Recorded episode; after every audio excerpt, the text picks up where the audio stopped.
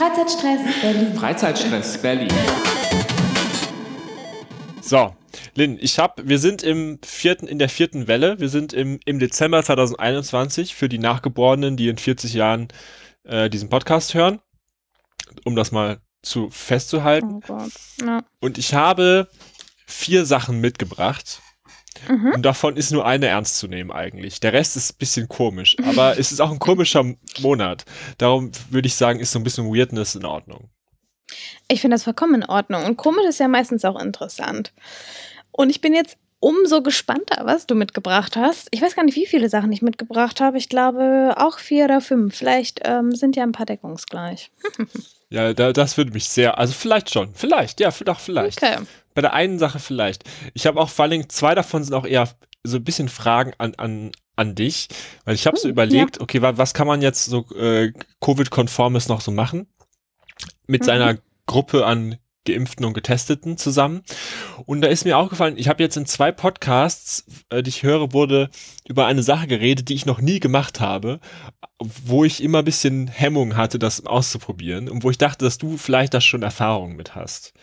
Äh, und ich bin auch was kommt jetzt? und ich sage mal so, und ich bin jetzt auch schon, ja, also ich sage mal, der Trend ist durch. Und Mhm. jetzt, wo der Trend gut abgehangen und durch ist, dachte ich, kann ich das auch noch mal, auch mal probieren. Ich rede Okay, von, was möchtest du probieren? ich rede von einem Escape Room. Ah, habe Ich ich auch noch nie gemacht. Wirklich? Wirklich. Ich dachte, du hast, du hast schon mal gemacht. Nee, nee, nee. Es stand, glaube ich, schon mindestens neunmal auf irgendeiner, eventuell könnten wir doch das machen oder das verschenken. Aber ich habe es, nein, noch nie gemacht. Tatsache. Ich dachte, Mhm. das hättest du vielleicht mal so als Firmenausflug oder auf irgendeiner Feier mal. Okay, interessant. Ich dachte, ich könnte dich jetzt fragen, ob du da eine Ahnung Ja. von hast. Hätte dir gerne genau bei Weil, weil mir wurden, nein. also ne, in, es wurde in, in Berlin ein bestimmter Escape Room empf empfohlen auch. Das ist einmal bei der, ich glaube bei der Nils Buckelberg Erfahrung, dem Podcast auch woanders. Und das ist nämlich The Room Berlin, Mhm. the-room-berlin.com. Das ist in Mhm. Lichtenberg. Und das sah ganz cool aus. Die haben vier verschiedene Räume, Stories, die man spielen kann. Einer, der ist so Indiana Jones Abenteuerfilm mäßig, so äh, Archäologie, aus, also so unterirdische Gewölbe, so Abenteuerfilm. Style. Einer ist so eher so Ghostbusters mäßig, also so Gro Groschen, so Groschenroman, so Pulp, Pulp Fiction, Ghostbuster, äh, wie heißen diese, diese Buchreihe mit diesen Schauergeschichten, mit so diesen billigen geseiten Covern, wo immer so rot oben sowas draufsteht. Naja, so, so, ne, so, so, so ähm, Bahnhofsliteratur, Schauergeschichten mäßig. Mhm. Bahnhofsliteratur. Dann haben die einen Raum, der so Berlin der 20er Jahre ist, so Mhm. Roaring Twenties Style, und einer, der DDR der 80er Jahre so als Thema hat. Cool. Ähm, und das sah, also diese Sets, die sahen schon mal sehr cool aus und die Stories sollen auch ganz Mhm. cool sein. Und das kostet für, wenn man mehr als zwei Personen ist, 35 Euro pro Person. Mhm. Glaub, wenn man nur zu Mhm. zweit ist, fünf, Okay. zu zweit ist 45, aber dann, also pro Person 35, also es Ja. ist natürlich eine, ist jetzt natürlich nicht nichts, aber es sind irgendwie, glaube ich, 70 oder 90 Minuten, die man da drin ist, glaube ich, oder so. Ähm, kann man, kann man, glaube ich, schon machen. Und ich dachte mir, als ich, hatte, als ich hatte geschwören können, dass du das schon mal gemacht hast, aber ich bin, ich bin versucht, das mal auszuprobieren. Aber es ist äh, wirklich krass, weil der Hype ist, also war vor wirklich ein oder, oder anderthalb Jahren so groß Mhm. darum. Ähm, deswegen, ja, schön, schön, dass wir es beide noch nicht gemacht haben und diese Erfahrung dann irgendwann teilen können. Und ich, äh, mit den Räumen klingt ja auch gut, also irgendwie wirklich für, für jeden was dabei. Ja. Und ich weiß nur, also Freunde haben mir davon erzählt und dass sie dann irgendwie auch noch in ein bes besonderes Level gekommen sind, weil sie so gut waren darin und, und dass es schon total spannend war oder auch viele wirklich als Firmen-Weihnachtsevent. Äh, welchen dieser Räume würdest du machen? Den ähm, Bahnhofsliteratur, genau. Die sind ein bisschen, ähm, was war das, Sci-Fi oder Ja, so eher so äh, Schund, Sch- Schundschauer. Also ich weiß nicht, ob, ob, das, ob das dem ähm, nicht Unrecht tut, aber so, ne, so. Mhm. Oh, ich glaube, darauf hätte ich Bock doch. Ja, ich, ich bin mir nicht ganz sicher. Ich glaube, ich würde, also ich finde 80er Jahre DDR klingt auch ganz lustig, auch wenn, ich weiß nicht, ich weiß, ob ich da alle Referenzen verstehen würde. Ansonsten, verleihe ich vielleicht doch eher klassisch Indiana Jones. Naja. Jedenfalls, das ist eine Option, da bin ich noch am überlegen, ob ich da nicht vielleicht jemanden ähm, als selbst auf, als, als selbstgeschenktes mhm. Weihnachtsgeschenk oder so jemanden dahin mitnehmen sollte. Eine Sache ist gar nicht so easy zur Weihnachtszeit. Ähm, deswegen, oder anders gesagt, ich habe überlegt, ob ich das empfehle oder nicht, aber ich finde es irgendwie total witzig. Ähm, und zwar Weihnachtsmärkte allgemein. Weil in vielen Städten ja abgesagt und ich weiß auch noch nicht, ob das hier wirklich noch durchgezogen wird in Berlin, obwohl ich auch gestern schon ein, zwei habe aufbauen sehen. Ähm, aber dieser Weihnachtsmarkt ist einer der besonderen Art. Es ist sozusagen das geilste Winterfest Berlins. Ähm, und zwar geht es um den Kinky Weihnachtsmarkt in der Alten Münze. Der ist angedacht für den 11. und 12. Ähm, Dezember, jeweils ab 14 Uhr. Also Samstag und Sonntag ist das.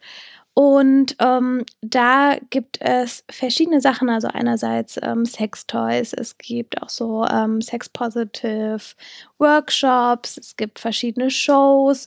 Und man zahlt 5 Euro und kann sich da ähm, ja nicht nur Sachen kaufen, sondern eben auch darüber ins Gespräch kommen. Und ich finde, das ist passt zu Berlin ähm, und hat auch, ja, also ich würde es mir gerne mal angucken. Ähm, in der alten Münze meinst du? In der alten Münze, mhm. genau. Ja, lustig. Ich wollte auch mit dir über Weihnachtsmärkte sprechen, mhm. aber über genau das Gegenteil. Ich war nämlich, ja. ich bin, also ich bin nämlich vorgestern, vor ein paar Tagen schon äh, zufällig in einen Weihnachtsmarkt geraten, mhm. nämlich den auf dem Breitscheidplatz. Oh, okay. Ähm, ja weil ich eigentlich, also das ist wieder, das ist so diese, das, es gibt so eine bestimmte Art von Kategorie von Weihnachtsmärkten, die ist, mhm. die ist die ganze Zeit über, die sind, die sind jeden Tag, also es ist nicht so, ne, nur an einem Wochenende und dann ausgesucht mit Eintritt, sondern das ist eher so, da stehen halt den ganzen Dezember dann so ein paar Bütchen rum, ne. Am ja. Alex gibt's das, in der Friedrichstraße, Bahnhof gibt's das auch und halt am Breitscheidplatz auch so, ganze Zeit so ein bisschen Weihnachtsmarkt, aber die mhm. sind halt ein bisschen räudig, also die würden nie in dieser Liste mit den zehn tollsten Weihnachtsmärkten von Berlin auftauchen, weil die sind halt eher so, das ist halt eher so Kirmes-Weihnachts. Ja, nee, einfach so ein unprätentiöser Weihnachtsmarkt. Und da bin ich zufällig drüber gegangen, weil ich irgendwie ins Europacenter musste. Auch eine interessante Erfahrung immer wieder.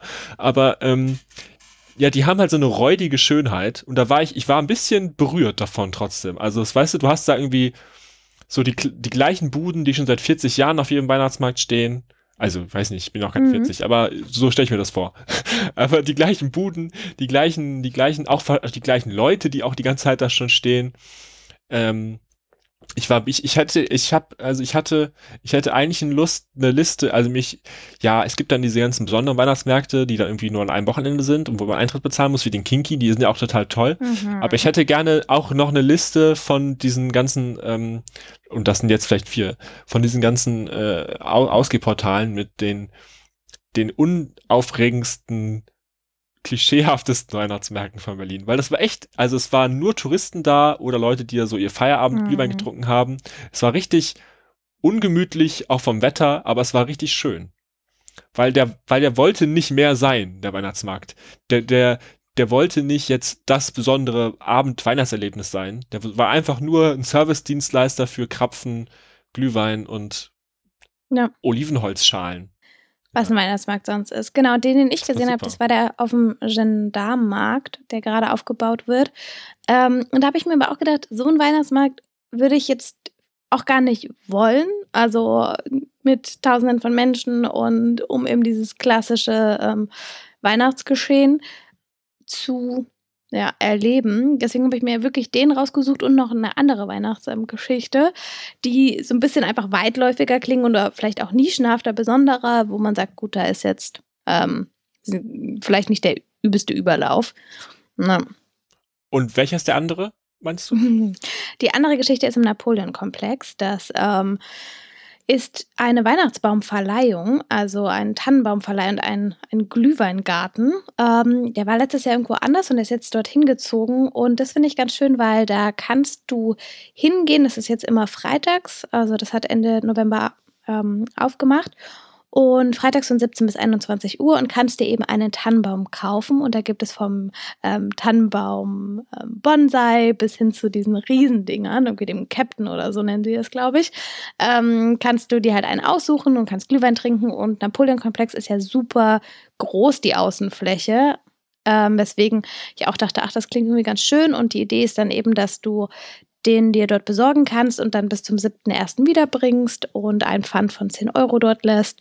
Ähm, und das löst irgendwie auch so dieses, diese ähm, Weihnachtsbäume liegen noch bis Februar auf den Straßen Berlins Geschichte, wenn man den gleich besorgt und weiß, wo man ihn wieder hinbringen kann. Die kommen dann in einem Topf, oder?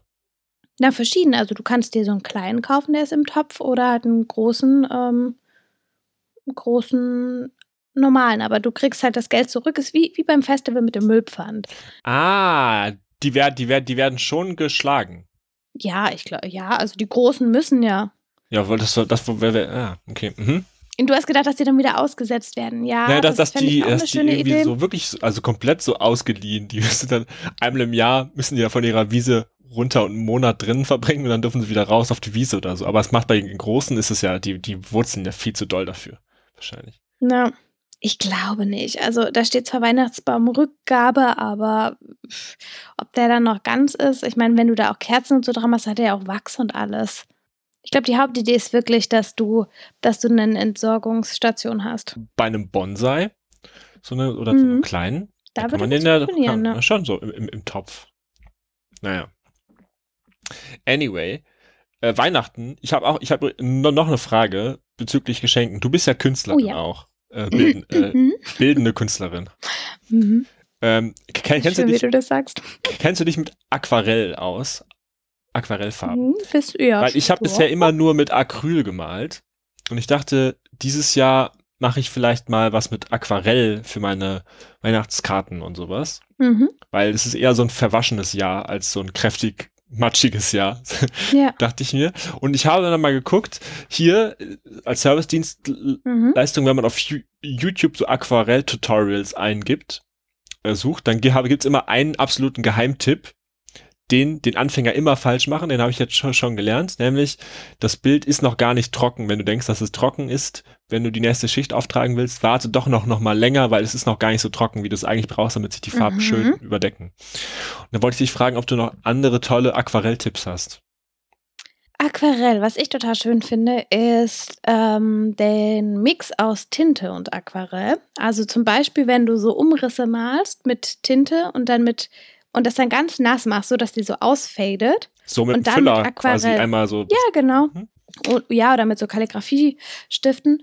Und dann, ähm, wenn das ganz nass ist, dann die Aquarellfarbe so in das Nasse tunkst, dann verläuft es auch nochmal so, aber bleibt dann meistens bei dem Rand der Tinte stehen. Also zum Beispiel, ich habe mir so ein Gesichts, ähm, einen Umriss gemalt Mhm. Von einem Gesicht und auch nicht komplett ausgemalt, sondern nur die eine Hälfte und dann hast du also diese Farbe, die in das Gesicht reinläuft und das ist alles wie so natürlicher Verlauf. Das ist total schön. Das wäre ein Tipp. Mhm. Und ansonsten, ja, ich glaube, ich würde halt echt mit diesem Verwaschen spielen und dann, also gerne auch mal ein bisschen, das ist das Gegenteil von deinem Tipp, aber nee, erstmal während du das machst, super nass und dann kannst du halt richtig die Farben da so schön reintunken und dann Ja. ähm, auch gerne mal das Blatt so ein bisschen hin und her. Also wenn du dieses, diese Drippings haben willst, dieses schön, wenn das so runterläuft, ähm, finde das sieht irgendwie immer ganz cool aus. Cool, also das, das, das Okay, gerade, wow. da, nee, das, da, da, da, das mit der Tinte finde ich spannend, weil, weil ich mag das eigentlich auch sehr gern, so, so äh, Techniken so äh, zu, zu mischen und dann so. Ja, das, das, das werde ich ausprobieren. Vielen Dank. Mhm.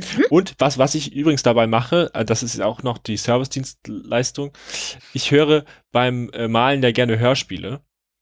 Ja. Und ich dachte, ich verlinke einfach nochmal bei den Shownotes dieser Folge, verlinke ich nochmal alle öffentlich-rechtlichen Hörspielportale, weil die sind ja dann immer so getrennt. Ne? SWR, WDR und so. Da gibt es zwar die ARD-Mediathek, aber die ist nicht so gut eigentlich für sowas. Oder die ARD-Audiothek. Ich äh, werde hier nochmal bei der Folge alle Hörspielseiten verlinken, damit, äh, falls ihr auch gerne was hört, wenn ihr Sachen bastelt, ähm, euch da mal inspirieren lassen könnt. Weil da gibt es sehr schöne, sehr schöne kostenlose Produkte, wo man dann gar nicht Audible oder irgendwie so einen Quatsch braucht, sondern in die riesigen Archive vom Bayerischen Rundfunk zum Beispiel gehen kann, an krassen Hörspiel- oder Hörbuchreihen so. Oh, richtig schön. da werde ich doch auch gleich mit draufklicken, wenn du, wenn wir es dann verlinkt haben. Ähm, ein Service-Tipp würde ich gleich anschließen. Warte, jetzt muss ich erstmal niesen. Ja. Niese deinen Tipp, genau. Ähm, sorry. Genau, ein Service-Post, den ich einfach irgendwie immer vergesse. Und das finde ich eh so spannend, weil man anders an Sachen sich erinnert, wenn man in einer Stadt lange lebt, als wenn man irgendwo für ein paar Monate ist. Und bei anderen Städten habe ich das immer so auf dem Schirm, aber einfach nochmal ähm, die Erinnerung, dass der jede, der jede, dass jeder erste Sonntag im Monat ähm, Museumssonntag ist und freien Eintritt in ganz, ganz vielen verschiedenen Museen in Berlin. Und auch da würde ich die, einfach die Übersicht von allen Museen, wo das so ist, nochmal verlinken. Sei das für jetzt oder den ersten Sonntag im Januar. Ähm, je nachdem auch, wann unsere Folge rauskommt. Aber einfach nochmal die kleine Erinnerung, weil das ist echt cool. Ich meine, viele Museen kosten auch nicht wenig oder ähm, man denkt sich, ja, genau, denkt sich dann immer, ach man, ähm, will ich das jetzt irgendwie machen und das und das Ticket kaufen, aber sonntags, erster Sonntag im Monat, kann man das so. Ich habe gerade gesehen, der erste Sonntag im Januar ist der zweite. Das heißt, man kann richtig schön Samstag auskatern. Verkatert. Hm. Und dann am Sonntag ins Museum. Ne. Apropos Muse Museen, ich hm. habe eine Ausstellung mit, mitgebracht, die ich sehr süß fand. Ich bin ja eigentlich nicht so ein Fotoausstellungstyp, aber in diesem Fall war ich gecatcht. Es ist eine Fotoausstellung und sie heißt Love Around the World. Uhu. Ach, und sie ist vom 4. Dezember bis zum 20. Februar im F hoch 3, mhm. das ist zwischen Oranienplatz und Engelbecken, da an der Grenze von Kreuzberg und Mitte. Äh, Galerie Space, was auch immer. Und ich, ich lese dir mal kurz den, ähm, den Einführungstext vor, weil er hat mich sehr, sehr gecatcht. Der kroatische Fotograf Davor Rostuha machte der Liebe seines Lebens, Andela, auf einer Expedition in die Antarktis einen Heiratsantrag. Gemeinsam beschloss das abenteuerlustige Paar, keine romantischen Flitterwochen anzutreten, sondern stattdessen ein Jahr lang um die Welt zu reisen, um das Phänomen Liebe zu erkunden. Oh. Auf fünf Kontinenten und in 30 Ländern führten die beiden 130 Interviews und machten halt eine Menge Fotos. Mhm. Und das sind ähm, ja Fotos von von Paaren, die in die Kamera gucken, aber halt mal im Urwald, mal irgendwie bei irgendwelchen Inuit, mal bei ah, immer verschiedene Paare. Ja. Ich dachte kurz, sie haben sich dann nee, dokumentiert. Die haben, aber. die haben Leute interviewt und mhm. fotografiert und ähm, ja, es gibt so ein paar Bilder auf der auf der Website, äh, die haben mich, also ich, ich, mich, die haben mich sehr gecatcht und ja. Ja. Da bin ich dann doch, da, da schmelze ich dann doch dahin, wenn ich sowas lese. Dass bei all diesem Schlimmen und Grausamen in der Welt und all den schlimmen Nachrichten ja. doch die noch die Kraft der Liebe äh, do, doch noch Leute zusammenhält. Ja. Oh. Ich habe heute eine Ausstellung mitgebracht, wäre ja auch irgendwie komisch, wenn nicht wahrscheinlich. genau. Und Frag, es ist auch null überraschend, ähm, weil es die Institution ist, die ich glaube, ich, wir müssten einfach mal die Namen durchgucken, aber die ich ähm, am häufigsten vorschlage. Und zwar ähm, geht es wieder um den Gropiusbau. Nein. Yay. Doch, ähm, und dieses Mal auch mit einer wärmsten Empfehlung ähm, von zwei Personen, die da waren. Ähm, es geht um eine Fotoausstellung von Sanele Moholi. Vielleicht wird sie ganz anders ausgesprochen. Ich hoffe, ähm, da nicht schon wieder in irgendein Fettnäpfchen zu treten. Ähm, und sie ist eine visuelle Aktivistin, die sich seit den 2000er Jahren mit dem Leben und der Gemeinschaft, ähm, der Gesellschaft auch von der LGBTQIA-Community ähm, auseinandergesetzt hat. Das Plus habe ich vergessen. Ähm, und damit so Themen wie ähm, Sexualpolitik, rassistische Gewalt, aber auch Widerstand und, und Selbstbehauptung. Und eben seit den 2000ern relativ viele Bilder, ähm, ich sag mal, die sich da auch angesammelt haben und die jetzt in sehr wohl sehr kraftvoller Weise im ähm, Gruppisbau zu sehen sind. Und es ist ihre erste Einzelausstellung. Ähm, und das wurde mir sehr ans Herz gelegt. Ja, mal wieder der, der Gruppisbau. Es geht noch bis März, also man hat noch ein bisschen Zeit, sich die anzuschauen. Aber wenn ich es noch schaffe, würde ich das noch im Dezember probieren. Cool. Dann haben wir sogar zwei Fotoausstellungen dieses Mal und die sind nicht mal beide von dir. Das finde ich sehr cool. ja. Und es klang auch alles sehr, also ich habe auch, ich habe Bock. Ja. Love Around the World finde ich bisher äh, aus dieser Folge den, den coolsten Titel, obwohl der, wie heißt der, Kinky Naughty Weihnachtsmarkt für mich auch immer noch ein Knaller ist. Ah, übrigens, da gibt es auch Fotos und Literatur ähm, natürlich zum, zum Thema. Das, course, das darf man nicht vergessen. Mhm. Ja, ja. Neben den ganzen Toys und, und Workshops und Shows. Das finde ich sehr schön. Da haben wir also, wir haben einen, ich fasse zusammen, wir haben einen aufregenden Weihnachtsmarkt, einen sehr unaufregenden Weihnachtsmarkt. äh, wir haben zwei Fotoausstellungen.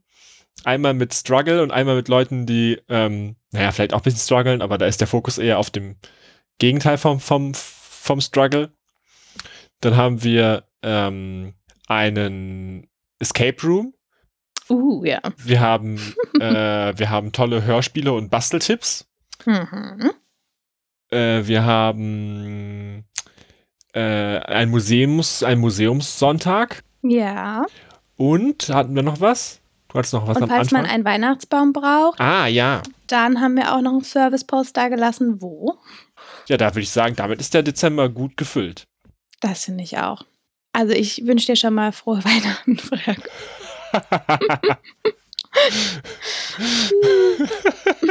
Vielen Dank. Das wünsche ich dir auch. Und auch allen ZuhörerInnen. Bis zum nächsten Mal. Bis zum nächsten Mal im neuen Jahr. Juhu.